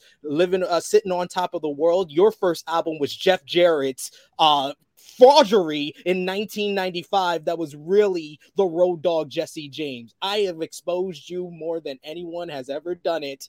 You are not Connor Casey of comicbook.com. You just you just got a new identity and now you have been exposed you know, it's funny you, you say I'm from Nashville, and I'm not. I'm from Kansas City. So try that one again. and look at you just fell into my trap because that's where Damian Powers is from. You just well, exposed that's yourself. fine, but people usually compare me to Dexter. They don't usually compare me to a guy from a bad reality show. So nice try. Hey, a bad reality show that you became the villain of. So I have exposed you you can live on your fame at, on your comicbook.com articles but the real story is you left gianna at the altar you became a heel and then you tried to you tried to fool everyone but i saw through it. That's why i got my glasses because i wanted to see better and i saw through it. Well that is uh it's quite quite the accusation i must say. Thanks sp3 SB3, you can stick around. no, that's that's all I was here for. That's oh, okay. all I was here for because okay. I was I was I, I was buried for for Twice. having an opinion. For, no, for you, that was an, that no, was you not were buried opinion, for being wrong. Thing. Yes, that was it was it was for ha- it was for having an was opinion. opinion. Was all right, let's let's was... let's do an investigation here. Why did you say does WrestleMania 30 does it count? Like how Batista? you didn't even let me finish off the joke because no one wanted Batista to be in that WrestleMania. But it counts. That was the joke. It but doesn't it count. It doesn't count. It does. It I, I applaud it. I I'm like all fantasy bookers. I wipe the slate clean of what WWE did, and I just pretend my mind was right and that it was really Daniel Bryan versus Randy. Is this Adam Blum? You didn't even let me. Like, you didn't even let me finish my my joke on on pillar to post but you I made the accusation you. that connor was wrong you were adamant that connor was lying and was wrong you then... didn't see me tongue in cheek i literally had my tongue in my cheek um but no I, I appreciate you guys having me on here connor if that's your real name. I love you regardless. I enjoyed you, you on brother. Love is Blind season one. And of always, Jeremy, I love you. Thank you, people of Fightful. For for the 135th Street Journal, my name is Simon Professional 3, and I'm out of here. Thanks, buddy. I feel bad because I've never watched that show, or else I would have played into the joke. it's a good show. You should watch it. It's it's terrible reality television, but that's what See, makes I'm, it so I'm so far behind. Like I'm four episodes behind on Better Call Saul, and that's back now. I haven't yeah. finished Ms. Marvel yet, and that's like I would argue the best Disney Plus show that Marvel has put out recently. Um, yeah, I'm I'm just behind on like it took me forever to finish Barry. Uh, I, I got just, I'm trying to catch I, up on that so bad. I caught up on the boys like a week late, even though I'm known as the guy who loves that show at my own website. So, like, yeah, I've been, I've been slipping on television, man. But yeah, it's hard to watch television when you have other things going on in your life and with 3 million hours of wrestling right. as well. Yeah. It's tough. It's tough. Uh, let's get into our final uh, segment on the spotlight here the indie spotlight. I'm gonna give a big motherfucking shout out uh, your indie spotlight connor casey was who's gonna steal the weekend at SummerSlam weekend, which wrestler is gonna gonna have the best weekend and come out of SummerSlam with more bookings, up in their their pay, hopefully, up in their spotlight, up in their uh, their their value on the Indies. Connor, who's your pick? Well, Jensen kind of kind of stole my thunder on this one because I was honestly picked like twenty people. Yeah, he did. Um, but I, I, I look at what's been announced so far for the show for the different shows that are going to be at the fairgrounds. Um, Black Label Pro, low key, I think might steal the weekend because they've got Takeshita versus Nick Wayne. I don't know how they pulled that one off, but on top of that, they get Josh, they get a double dip of Josh Alexander before he goes and defends the Impact title, and you get Violence is Forever on the card. So that that Black Label show might wind up being the best of the weekend, especially since I don't know what half of the GCW card looks like right now because you get you get the obvious Moxley uh, involvement, and they, they've named some of the the usual suspects you know, I think this is the weekend that Nick Wayne really, you know, steps forward. Everyone's still talking about that Ospreay match from a few weeks back. You know, but some people just still haven't had the chance to see him, and I feel like this is this is potentially the biggest stage he's had is this weekend. So whatever they wind up doing with him at the People versus GCW, his match with Takeshita, who I swear is in case he's he's hitting Kushida levels of can't have a bad match because everything I've seen him on AEW is well, this is great. So I, I, I think that's I think that's the winner. I feel like Alexander is going to be the standout out of the Ric Flair show. I've heard what the main event is.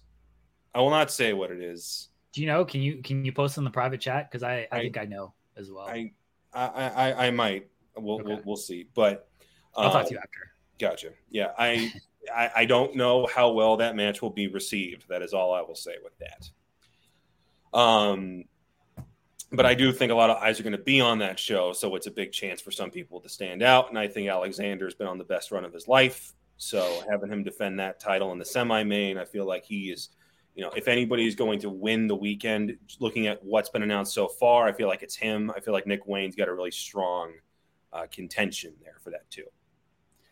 Let me tell you who is going to win the weekend, Connor Casey.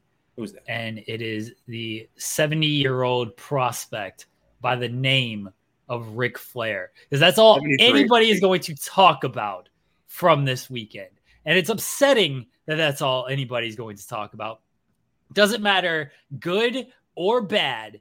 It does not matter how this match goes. People are going to remember this Ric Flair match. And I don't think it's going to be very good, but I think it'll be not bad enough to where I hope it's I hope it's bad enough to where it's just like hilariously bad and he makes a fool of himself. Like I have no tie to Ric Flair at this point, uh, especially the way he's embarrassed himself over the past couple of years.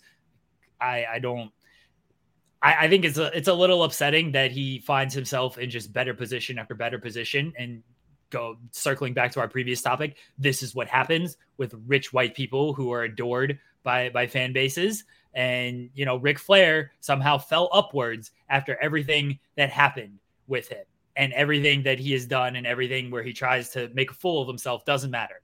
He just keeps going forward and he's going to get he's going to get paid better than anybody not on the WWE for SummerSlam weekend. Uh, and he's going to be the talk of the weekend. He is going to win the weekend, unfortunately so. And it's very it's upsetting that this is the wrestling world and that Ric Flair is going to come out of this. And everybody's like, oh, Ric Flair, his last match was such a great event, such a memorable event, such a monumental event. I hope that others, I hope that others like Josh Alexander, who should have a great match on the show. Uh, I hope they are able to use this show and parlay it into more for themselves because anybody on this show should go out there and want to have the best match on this show because it's going to be the biggest indie event of the weekend. The GCW lineup looks very good. Uh, you mentioned Black uh, Black Label Pro. That looks like a good lineup. I'm sure there's going to be a lot more stuff announced.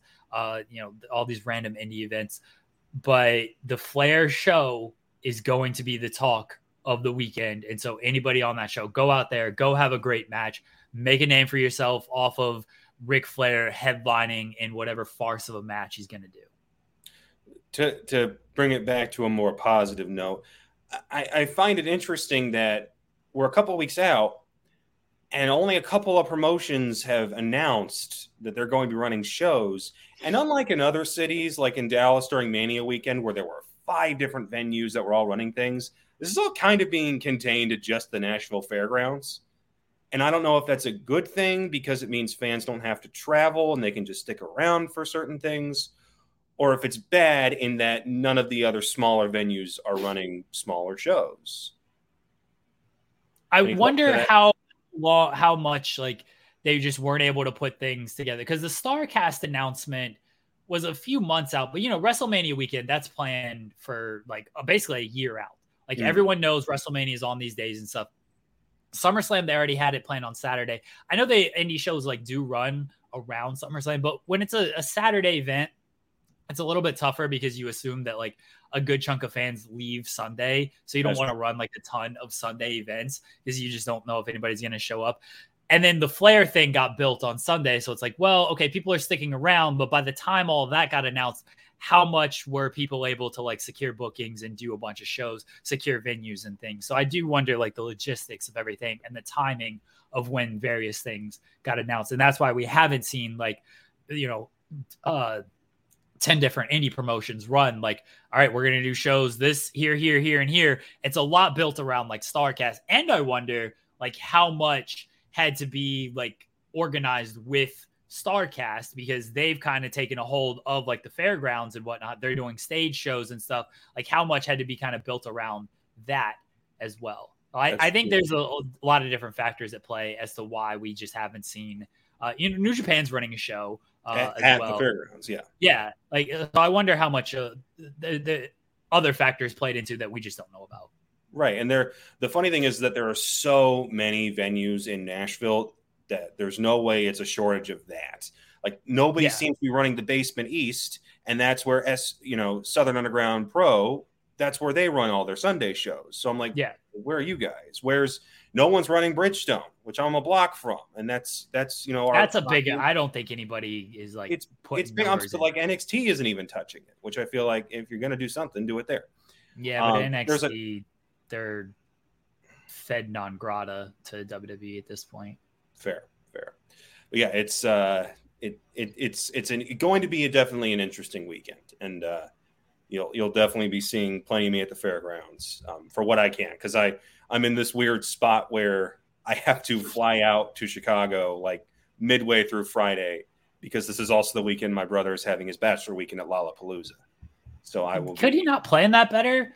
D- Denise Salcedo is also she's she's gonna be missing things. She's got things to do. I think she's announced this. Hopefully, I I, I spoiled when Will and the Grapsody guys were having Swerve on their show, and Will got very mad at me. Denise Salcedo is getting married that weekend, so don't you guys plan better on this stuff? Man, blame Metallica and Lollapalooza for booking Chicago. Like start all the way at the top, and then get to my brother and his fiance. I mean, you. you can blame Metallica for a lot of things. Just just uh, download the show on Napster. It'll be fine. Yeah, right. I got I, I got some bad news about that one, Jeremy, because it's, it's, Napster doesn't exist anymore. Kidding I me? don't think so. No, oh, shit. I, I have to I have to imagine it got bought by somebody. No. Well, they haven't done a very good job with it. Um, Jensen's indie spotlight was GCW being back on IWTV for a run of shows. Uh, the first one was was this past weekend, the the settlement series. It feels very GCW light in that they aren't really going all out to promote this kind of stuff. Uh, but they're they're on the they're on the platform. Seems like they're working together a little bit. Do you have do you have thoughts on on this, Connor Casey?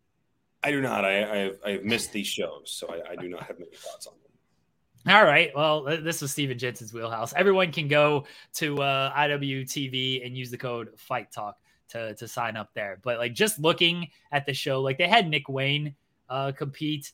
but this is not like your top GCW guys uh, on there. And they made, you know, they made fun of the the whole settlement stuff. They did some some vignettes and they had a Bussy Supreme Court on there as well. But it did not feel like it was a GCW show that was super heavily promoted as like this is one of our bigger events. It felt very much like we're obligated to now run these shows because of everything that happened with IWTV.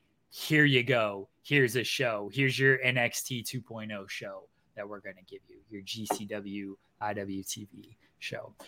Connor, appreciate you joining us. We don't have a creator spotlight. Connor is basically in our creator spotlight all week. He was on Pillar to Post, the interim Pillar to Post champion, coming for Alex McCarthy and the real title. And I appreciate you filling in and doing the entire show. Let everyone know where they can find you at.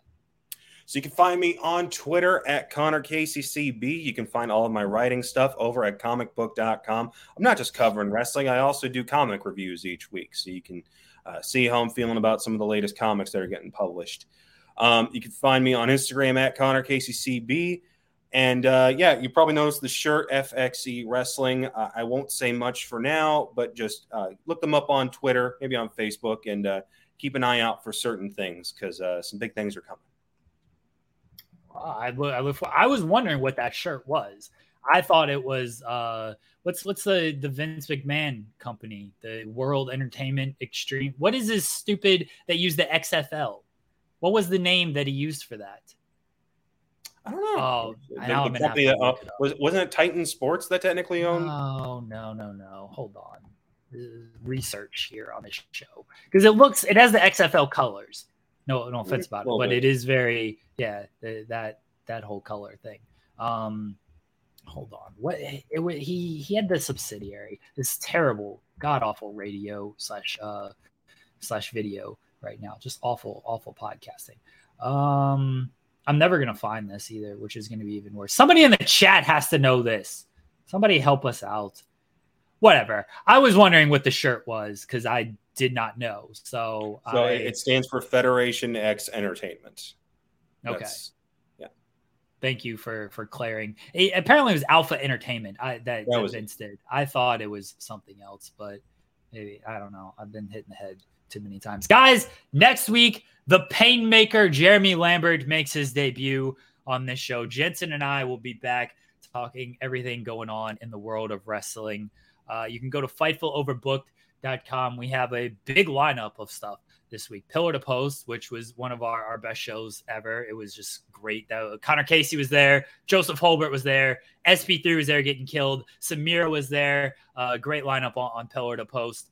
Um, we've had two episodes of the Joshi Dreamcast with Scotty Wrestling reviewing the Tokyo Joshi Pro Show and the Stardom Show from this past weekend. We had uh, Kieran and, and Matt from Shining Wizards doing their New Japan G1 preview podcast on the the Bread Club New Japan show. Let's go to Fightful Overbook, subscribe there. We have Day After Dynamite today. We have Coexisting with Rob and Maggie tomorrow. I have the trailer for a new thing that I'm doing dropping on Saturday. A lot going on at Fightful Overbook. So everyone, and we have FMC every Monday. SP3 and I reviewed uh, The Hustle with with uh, Adam Sandler, his basketball film. That's our non wrestling show that's on the, the platform. It was good. It was really yeah. good. You should, yeah. If you have got time, check it out. It was, it was really good. Um, yeah, we reviewed that. We talked uh, challenge stuff. I filed the complaint. Share Delaware was there as well, joining us on the show. So great, great stuff over on Fightful Overbooked. Everyone, go over there, subscribe, leave us some thumbs up on some videos. Um, yeah, so we'll be back next week with the spotlight. Go to Fightful Overbooked. I'll make my run in on day after Dynamite. Thank you, Connor Casey. Appreciate it. Thank you, everyone, for tuning in. Bye, everyone. This is the story of the one. As a maintenance engineer, he hears things differently. To the untrained ear, everything on his shop floor might sound fine, but he can hear gears grinding or a belt slipping. So he steps in to fix the problem at hand before it gets out of hand. And he knows Grainger's got the right product he needs to get the job done, which is music to his ears. Call, clickgrainger.com, or just stop by. Granger, for the ones who get it done.